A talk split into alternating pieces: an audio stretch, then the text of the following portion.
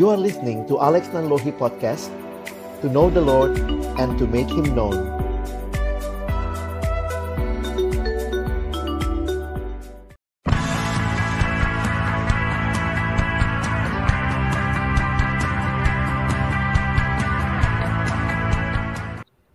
Shalom, selamat malam Bapak Ibu Saudara yang dikasihi dalam Tuhan Yesus Kristus. lima ratus lima tahun yang lalu, itu adalah tonggak sejarah reformasi ketika Martin Luther pada tanggal tiga puluh satu Oktober tahun seribu lima ratus tujuh belas menempelkan sembilan puluh lima tesis yang dia berikan kepada gereja waktu itu di pintu gereja Wittenberg. Tentunya reformasi masih belum selesai karena Allah terus bekerja. Pada waktu itu Allah bekerja melalui seorang muda bernama Martin Luther, seorang imam, seorang pastor yang waktu itu merasa gelisah dengan apa yang terjadi di dalam gereja pada waktu itu. Sehingga Martin Luther kemudian memberikan sembilan puluh lima dalil atau tesis yang dia tempelkan di pintu gereja Wittenberg pada waktu itu. Tepat hari ini, tiga puluh satu Oktober dua ribu dua puluh dua, telah lima ratus lima tahun reformasi kita lalui. Nah, tapi kemudian mari kita kembali melihat apa sebenarnya refleksi kita terhadap hari reformasi ini. Kalau Bapak Ibu Saudara mempelajari sejarah gereja, maka sebelum Luther pun sebenarnya sudah ada beberapa tokoh-tokoh Kristen yang menjadi orang-orang yang melakukan reformasi di dalam gereja. Nah, Luther memang menandainya dengan sebuah penjelasan yang lebih mendalam, sehingga kemudian gerakan Luther ini menjadi meluas, sehingga menjadi gerakan reformasi yang sampai hari ini juga kita ingat. Sehingga Bapak Ibu Saudara, saya ingin kita sama-sama melihat dua bagian malam hari ini. Yang pertama, kita akan belajar sejarah reformasi Luther secara singkat. Dan yang kedua, kita akan melihat bagaimana Allah di dalam sejarah, di dalam Alkitab melakukan juga reformasi. Bapak Ibu Saudara yang dikasihi Tuhan, tindakan Martin Luther menempelkan sembilan puluh lima dalil mengenai surat, mengenai penjualan surat penghapusan hukuman atau yang disebut dengan indulgensia, itu dicetuskan oleh kegiatan seorang bernama Johann Tetzel di perbatasan kerajaan Sachsen di Jerman dalam tahun seribu lima ratus tujuh belas. Luther tidak menyetujui praktik Tetzel dan kawan-kawannya. Lalu kemudian Luther merumuskan ya sejumlah catatan kritis yang kemudian dia pakukan pada pintu gereja di kotanya. Pada waktu itu, kenapa di pintu gereja? Karena biasanya pintu gereja menjadi papan pengumuman pada masa itu. Kalau Bapak Ibu pernah ke Eropa, melihat bagaimana gereja itu biasanya ada di alun-alun kota, karena itulah juga papan pengumuman di pintu gereja ini menjadi tempat yang pas untuk memberikan sebuah catatan atau berharap orang bisa membacanya. Nah, catatan kritis ini merupakan apa yang Luther gumulkan terhadap surat penghapusan hukuman. Dan perbuatan ini menghasilkan serangkaian perkembangan yang kemudian disebut sebagai reformasi gereja yang ikut menentukan keadaan gereja am sampai hari ini. Sebuah buku yang baik menolong kita memahami apa yang menjadi sembilan puluh lima dalil dari Martin Luther. Saya mengambil dari buku ini. Dengan demikian, tugasnya sebagai gembala jemaat dipersulit. Jadi apa sih dampak dari surat penghapusan hukuman? Karena waktu itu yang dikampanyekan adalah kalau membeli surat penghapusan hukuman, maka dosa diampuni. Sebenarnya ini adalah sebuah proyek juga ketika waktu itu Paus Leo ingin membangun katedral yang megah, tetapi bagaimana cara untuk mengumpulkan uang Salah satunya adalah dengan menjual surat penghapusan dosa ini. Nah, ini ternyata bagi Luther, ingat, Martin Luther adalah seorang pastor. Sebagai gembala jemaat, dia dipersulit sebab ada saja warga jemaat yang setelah mengaku yang setelah mengaku dosanya tidak mau melaksanakan hukuman yang dikenakan kepada mereka atau bahkan melepaskan kelakuan yang berdosa itu. Alasannya apa? Kami sudah peroleh surat penghapusan hukuman yang dibuat oleh Tetzel. Kata mereka, berdasarkan surat penghapusan hukuman yang telah mereka peroleh, maka Luther sebagai gembala jemaat wajib menyatakan bahwa dosa mereka telah diampuni tanpa mewajibkan mereka untuk melakukan perbuatan penyesalan. Nah, ini yang mengganggu Martin Luther. Luther telah menegur jemaatnya dalam khotbah-khotbahnya, tetapi ia menganggap perlu juga untuk menyatakan keberatannya terhadap uskup Albrecht yang waktu itu juga mendukung dan mengangkat masalah ini menjadi masalah yang didiskusikan di lingkungan kaum teolog se-Jerman. Oleh karena itu, sesuai dengan kebiasaan yang berlaku pada zaman itu, maka biasanya kalau ada yang mau menyampaikan protes, menyampaikan sanggahan, dia harus merumuskannya, dan inilah yang dirumuskan oleh Martin Luther. Ia menerbitkan sejumlah tesis atau dalil-dalil berkaitan dengan masalah indulgensia ini. Nah, menariknya kalau Bapak Ibu mempelajari sejarah, bahasa daripada sembilan puluh lima tesis ini adalah bahasa Latin. Maka kita sepakat memahami bahwa tesis ini tidak diarahkan kepada rakyat, tetapi kepada masyarakat cendikiawan, khususnya kaum teolog yang waktu itu juga mempelajari bahasa Latin. Ingat, Luther orang Jerman, dia menempel di pintu gereja di Jerman, tetapi dia menuliskan dalam bahasa Latin karena yang dia ajak berdiskusi sebenarnya adalah para teolog. Apakah betul Alkitab mengajarkan dengan membeli surat penghapusan hukuman, maka dosa diampuni? Nah, jadi kalau dituduh Luther pada awalnya memang mau membuat huru-hara, sebenarnya ini adalah cara dia untuk mengajak gereja berdiskusi terhadap apa yang diyakini ketika dijual surat penghapusan hutang itu, penghapusan hukuman itu. Nah, sehingga kalau kita memperhatikan, nah ini uh, salah satu contoh skrip ya, naskah yang kira-kira menuliskan dalam bahasa Latin sembilan puluh lima dalil yang ditempelkan Luther di depan pintu gereja Wittenberg. Nah, Bapak Ibu Saudara yang dikasihi Tuhan, apa yang menarik?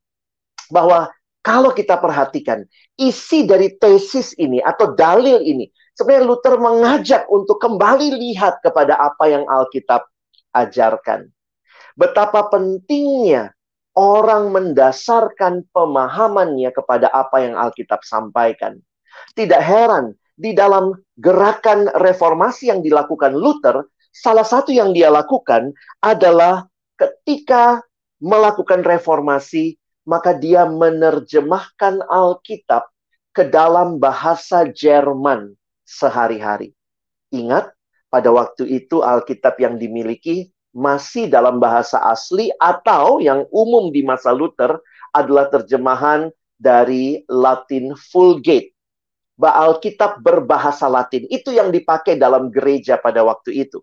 Bapak Ibu bisa membayangkan kalau ke gereja pada masa itu kita dengar khotbah bahasa Latin, kita baca Alkitabnya bahasa Latin, padahal itu bahasa yang tidak dipakai atau orang-orang yang hadir tidak semuanya memahami.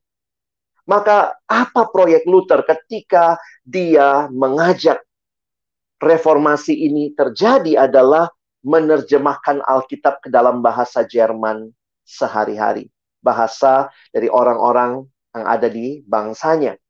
Maka Alkitab Luther ini, terjemahan Luther, ditolong juga dengan penemuan mesin cetak pada tahun seribu lima ratus delapan belas, sehingga publikasi pertama itu pada tahun seribu lima ratus dua puluh dua. Itu publikasi cetakan Alkitab pertama, dan Alkitab yang lengkap pada tahun seribu lima ratus tiga puluh empat. Dan Luther masih terus melakukan revisi terhadap terjemahannya sampai sebelum kematiannya pada tahun seribu lima ratus empat puluh lima. Wah, ini satu hal yang luar biasa yang waktu saya mencoba memperhatikan apa sebenarnya yang Luther sadari, Bapak Ibu Saudara. Hebatnya lagi, terjemahan Luther masih dipakai di Jerman hingga hari ini. Apa yang bisa kita simpulkan secara sederhana? Ada banyak hal yang bisa kita pelajari dari gerakan reformasi ini. Tetapi saya mengutip kalimat yang disampaikan seorang teolog bernama Ben Witherington, yang mengatakan dalam pandangan Ben Witherington, hal paling berbahaya yang Luther lakukan bukanlah menempelkan sembilan puluh lima dalil di pintu gereja. Tetapi yang luar biasa mengerikan atau membahayakan gereja pada waktu itu adalah Luther menerjemahkan Alkitab ke dalam bahasa Jerman dan mendorong supaya Alkitab disebarkan dan boleh diakses oleh semakin banyak orang. Dan inilah yang akhirnya membongkar kebobrokan gereja yang melakukan praktek penjualan surat penghukuman, penghapusan hukuman yang bahkan tidak ada dasar Alkitabnya.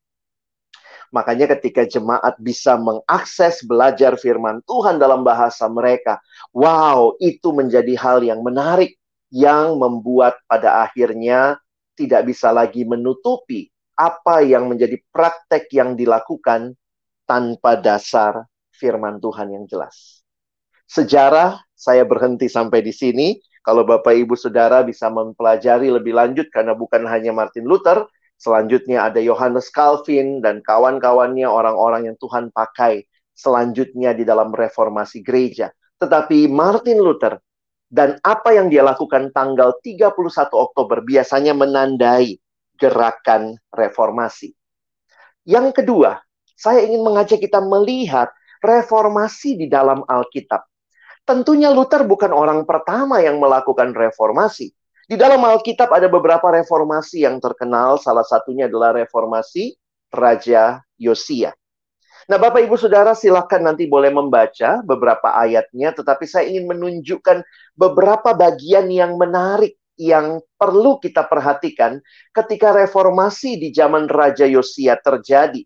Perhatikan dalam dua Tawarikh tiga puluh empat. Saya membacakan ayat empat belas.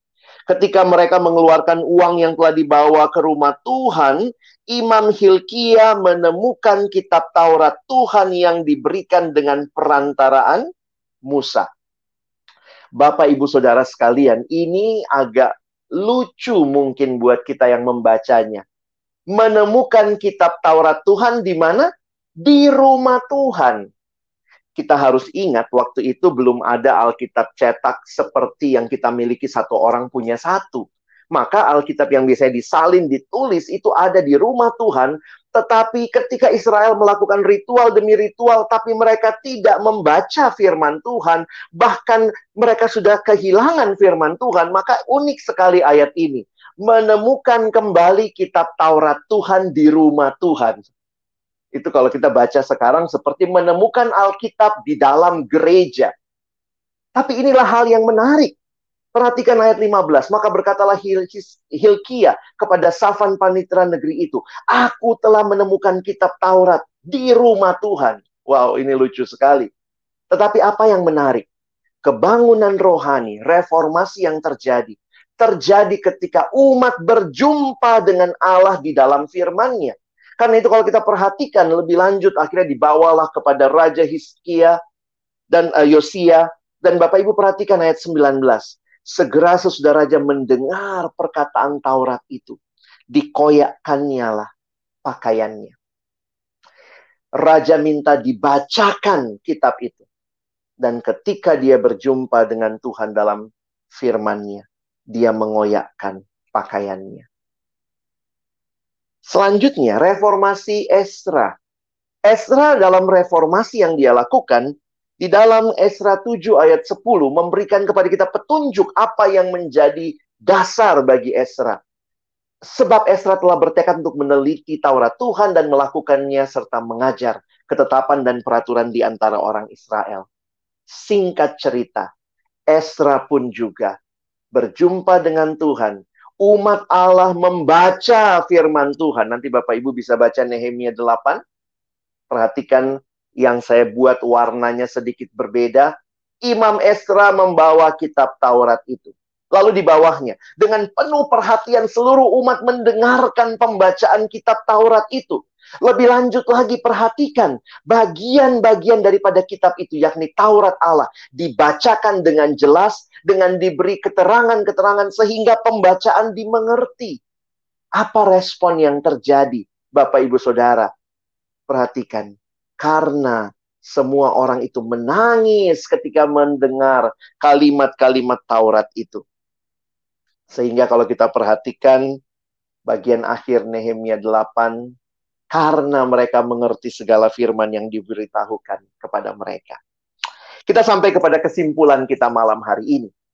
Saya ingin mengkaitkan bahwa reformasi terjadi di dalam sejarah ketika umat Allah atau pemimpin umat Allah bertemu dengan Allah di dalam firman-Nya. Itulah yang terjadi di masa Yosia. Itulah yang terjadi di masa Ezra, Nehemia. Dan itulah yang terjadi lagi di masa Luther. Sehingga kalimat seorang teolog lagi, it wasn't Luther or Calvin that reformed the church. Bukan Luther atau Calvin yang mereformasi gereja, tetapi firman Allah yang melakukan atau mengerjakan reformasi di dalam gereja. Berarti Allah sendiri yang melakukan reformasi itu. Karena itu kita bersyukur ada para reformator, tapi kita ingat, kita tidak mengagungkan mereka. We honor the reformers, kita menghormati para reformator, tetapi keyakinan kita hanyalah di dalam Kristus. Inilah yang Luther katakan, Alkitab itu sungguh hidup. Alkitab itu bicara kepada saya. Alkitab seperti punya kaki yang terus mengejar saya. Dan dia punya tangan yang bahkan menopang saya. Sehingga Bapak Ibu Saudara, reformasi terjadi ketika umat Allah, pemimpin umat Allah, berjumpa dengan Allah di dalam firman-Nya. Karena itu, kiranya gereja benar-benar menyadari reformasi belum selesai. Allah terus bekerja. Dan kiranya kita semakin diarahkan seperti yang Tuhan mau. Martin Luther, gerakannya biasa disingkat lima sola. Tetapi salah satu semboyan reformasi yang terkenal adalah ini. Ecclesia reformata semper reformanda est secundum verbum Dei. Yang artinya, the church reform, always reforming according to the word of God.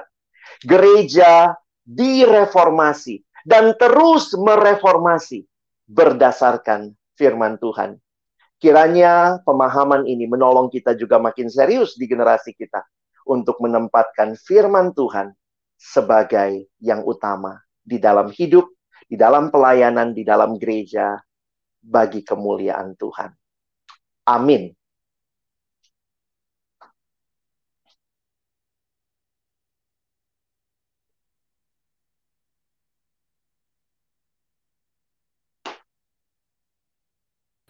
Baik, terima kasih Bapak Pendeta Alex atas penjelasannya eh, mengenai sejarah reformasi yang dilakukan oleh Martin Luther. Dan itu eh, sebuah sejarah yang memang kita harus peringati, gitu kan.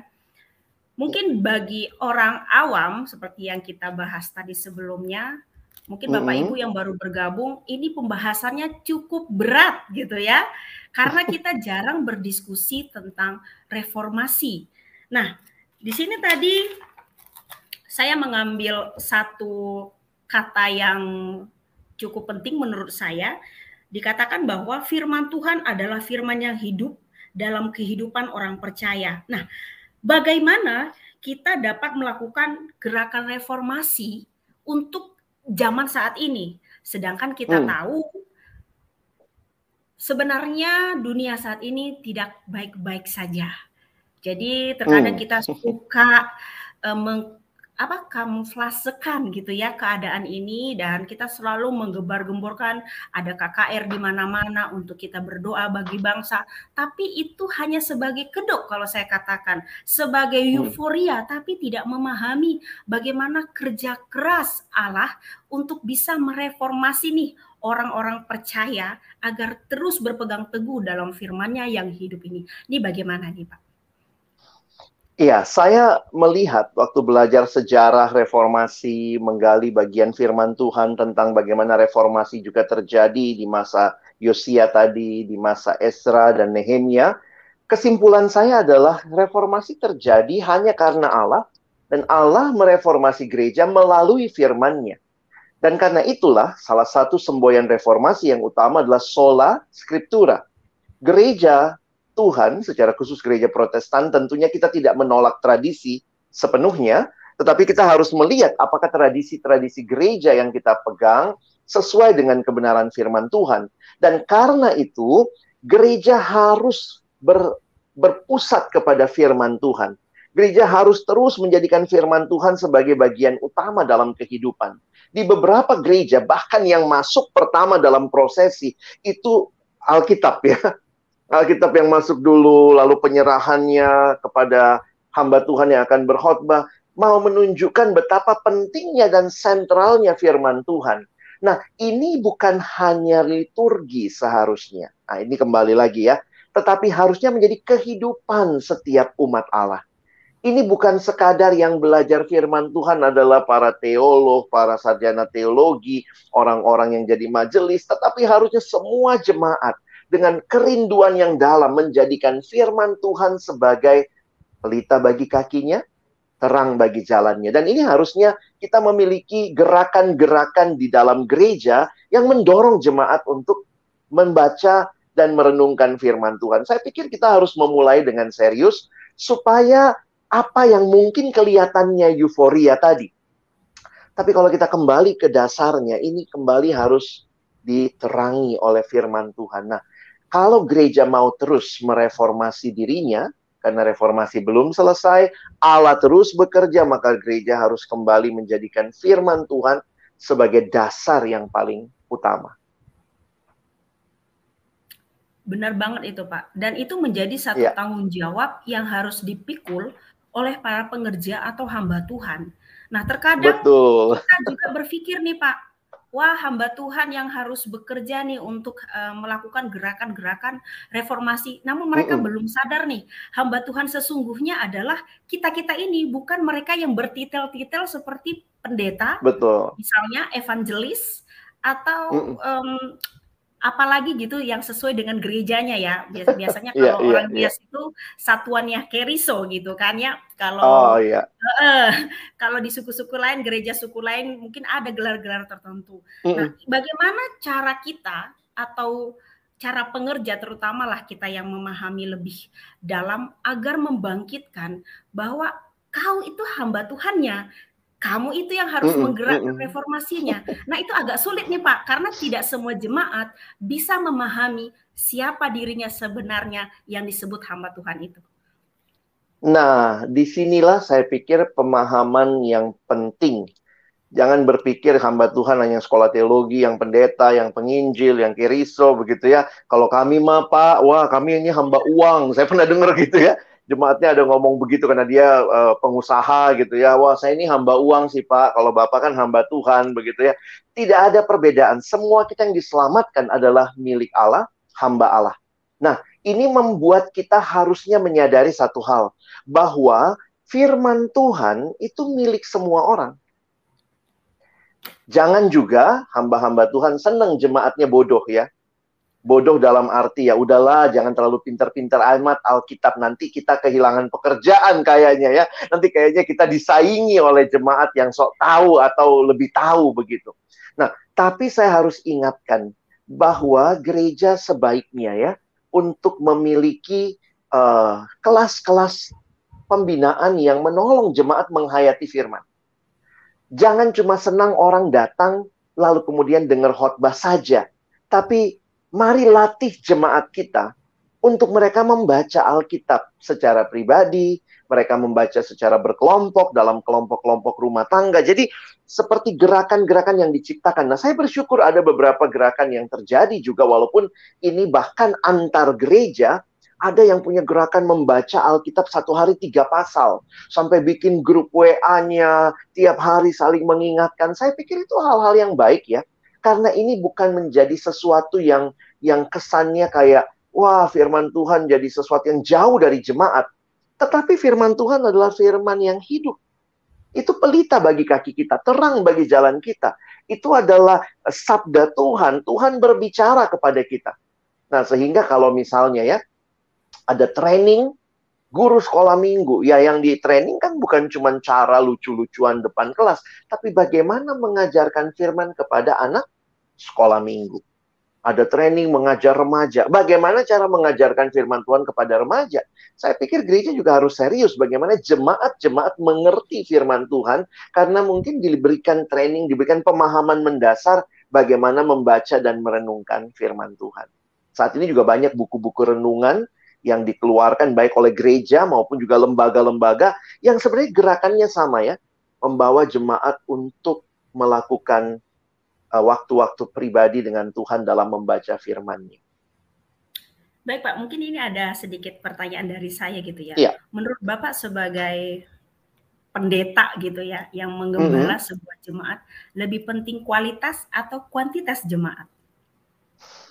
Tentu ini dua hal yang harusnya tidak jadi pilihan. Kalau saya secara pribadi suka sulit kalau mengatakan memilih ya, karena saya melihat Tuhan Yesus pun juga mengatakan pergi jadikan semua bangsa muridku. Uh, itu berarti kan secara jumlah harus bertambah. Tetapi ketika jumlah bertambah ini juga harus berpikir bagaimana kualitas. Jadi ketika kita berpikir bagaimana memilih salah satu, saya lihat soalnya kita seringkali memilih ya, udahlah kita fokus kualitas dulu. Sampai akhirnya tidak ada pertambahan juga. Padahal kan kita diperintahkan untuk pergi menjadikan semua bangsa murid. Tapi di sisi yang lain ketika jumlah bertambah, maka jangan lupa tetap kualitasnya adalah kualitas murid. Murid itu bukan cuma sekedar orang-orang yang saya suka pakai istilah gitu ya. Murid itu seorang yang ikut Yesus. Yang sekedar ikut Yesus, iseng-iseng ikut itu bukan murid begitu ya. Nah, yang iseng-iseng ikut itu ya mungkin ya tidak mendalam, ya cuman datang aja, datang kebaktian sambil main H P begitu kali ya. Tapi kita punya tanggung jawab untuk membawa yang iskut-iskut ini, karena paling nggak udah mau iseng-iseng ikut ya. Yang iskut ini dibawa untuk menikmati firman, menikmati dalamnya uh, cinta Tuhan yang dia sampaikan lewat firman-Nya. Jadi saya pikir kita kita mesti berjuang sih untuk kedua hal yang menurut saya ini nggak bisa dipisahkan sih Bu. Benar banget Pak, saya setuju tentang hal itu. Karena terkadang tanpa kita sadari, sebagai pengurus gereja, terkadang kita lebih mengutamakan nih kumpul semua nih. Terkadang eh, domba orang oh, lain okay. kita angkut.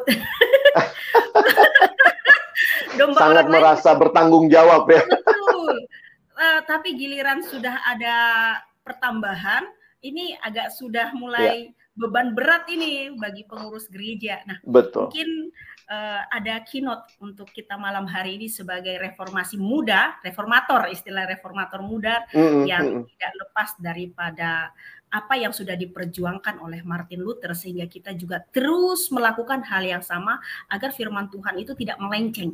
Nah, ini zaman sudah mulai tua, mm-hmm. kalau kata orang tua saya ya, ini udah tua mm-hmm. di bumi ini, pasti banyak penyesat-penyesat, bahkan kalian hamba Tuhan pun iya. akan menyesatkan jemaat kalian sendiri. Nah, ini bagaimana Pak untuk uh, malam hari ini? Mm-mm. Kalau belajar dari reformasi yang Martin Luther lakukan, ingat Martin Luther itu teolog. Waktu itu dalam uh, gereja kalau mau jadi teolog berarti pastor, orang yang melayani. Karena Luther juga mengajar di universitas.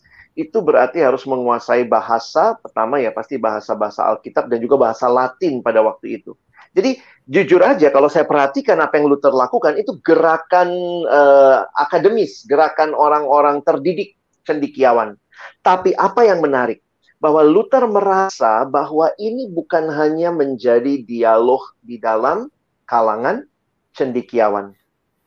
Salah satu buktinya dia menerjemahkan Alkitab ke dalam bahasa Jerman. Sehingga bagi saya gerakan yang kelihatannya sangat intelektual pada awalnya menjadi gerakan yang dialami semua orang, karena semua orang harusnya punya akses kepada kitab suci. Nah, saya ingin ingatkan buat kita bahwa gereja pun harusnya belajar dari reformasi Martin Luther, bahwa ini bukan hal yang miliknya orang-orang teologi saja. Jemaat harus dididik untuk menggali firman Tuhan, membaca, merenungkan, dan itu ya saya bersyukur ya dengan beberapa gerakan-gerakan yang terjadi. Uh, saya pernah diundang di sebuah gereja memberikan pelatihan membaca gali Alkitab untuk jemaat. Tentu yang sekolah teologi, kita yang sekolah teologi akan belajar lebih mendalam karena kita banyak tahu. Tapi bukan berarti jemaat tidak mempunyai akses. Oh, nanti tunggu dengar saya khotbah saja. Jemaat harusnya juga boleh menikmati firman Tuhan. Kita jangan anti kalau dengar firman Tuhan rasanya wah itu punya hamba Tuhan saja. Jadi makanya saya pikir harus ada skill-skill dasar ya. Sama kayak kita masuk masukin anak sekolah, anak kita ke T K. Apa yang diajarin? Diajarin calistung, baca, tulis, hitung. Orang jadi orang Kristen diajarin apa? Kok nggak diajarin baca Alkitab? Nah, saya pikir itu bukan hal yang aneh begitu ya. Mungkin ada yang akan lebih jauh lagi sampai jadi sarjana teologi. Tapi sebenarnya semua orang, sama seperti anak T K bisa calistung, harusnya semua orang Kristen adalah orang yang bisa membaca firman Tuhan secara mandiri dan berkelompok dan juga sebagai sebuah komunitas. Jadi saya pikir itu yang harusnya sebagai reformator muda, mari biasakan gerakan membaca Alkitab, gerakan untuk menjadikan firman Tuhan itu bukan basa-basi dalam kehidupannya, tapi misalnya ada gerakan yang saya dengar, no Bible, no breakfast. Jadi setiap pagi sebelum saya sarapan saya baca Alkitab gitu ya, my Bible is my breakfast begitu. Mungkin itu Bu. Baik Pak, terima kasih Pak. Mungkin bisa pimpin kita dalam doa penutup malam hari ini. Baik. Mari Bapak Ibu Saudara kita berdoa. Bapa Surgawi, terima kasih banyak kesempatan kami belajar malam hari ini, baik dari sejarah maupun dari firman Tuhan. Betapa Tuhan mengasihi gerejamu. Sehingga Tuhan pun melakukan reformasi di dalam dan melalui orang-orang yang Tuhan bangkitkan di setiap zaman. Orang-orang yang bertemu dengan Tuhan di dalam firman. Dan karena itulah kami boleh melihat bagaimana firman Tuhan menjadi dasar yang teguh untuk membawa kami kembali dimurnikan. Kalau kami sudah melenceng jauh, firman-Mu mengembalikan kami sebagaimana seharusnya. Dan inilah yang menjadi bagian yang kami syukuri. Gereja sampai hari ini ada karena firman Tuhan yang hidup itu ada dan terus mereformasi.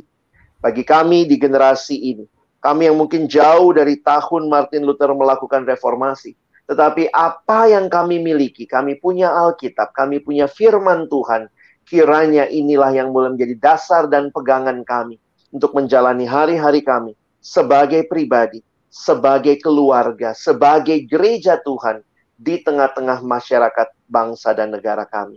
Terima kasih. Kiranya semangat ini boleh terus kami alami. Merinduan membaca, merenungkan firman-Mu. Dan hidup selaras dengan firman-Mu. Terima kasih juga untuk Bara Digital Ministry yang Tuhan pakai terus. Memberitakan firman Tuhan setiap hari. Kiranya ini juga menjadi gerakan yang membuat kami makin mencintai Tuhan. Mencintai firman-Mu. Hidup dalam firman-Mu. Bagi kemuliaan. Dalam nama Tuhan Yesus kami bersyukur. Amin. Baik, terima kasih Bapak Pendeta Alex Nanlohi. Nama Bapak lumayan nih panjang ya.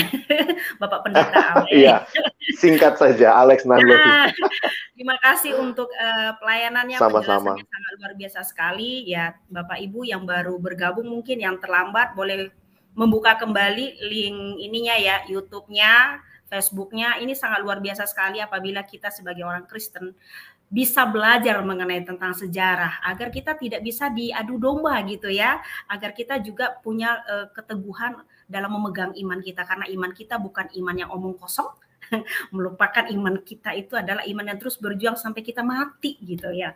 Nah, terima kasih Bapak Ibu yang sudah menyediakan waktu uh, untuk menonton, untuk uh, mendengarkan juga. Mungkin belum ada kesempatan untuk mengajukan pertanyaan, Bapak Ibu juga nanti boleh mengikutinya esok malam hari jam tujuh malam tetap di Bara Digital Ministry dengan topik-topik yang luar biasa, dengan para hamba Tuhan yang tentunya yang Tuhan berkati.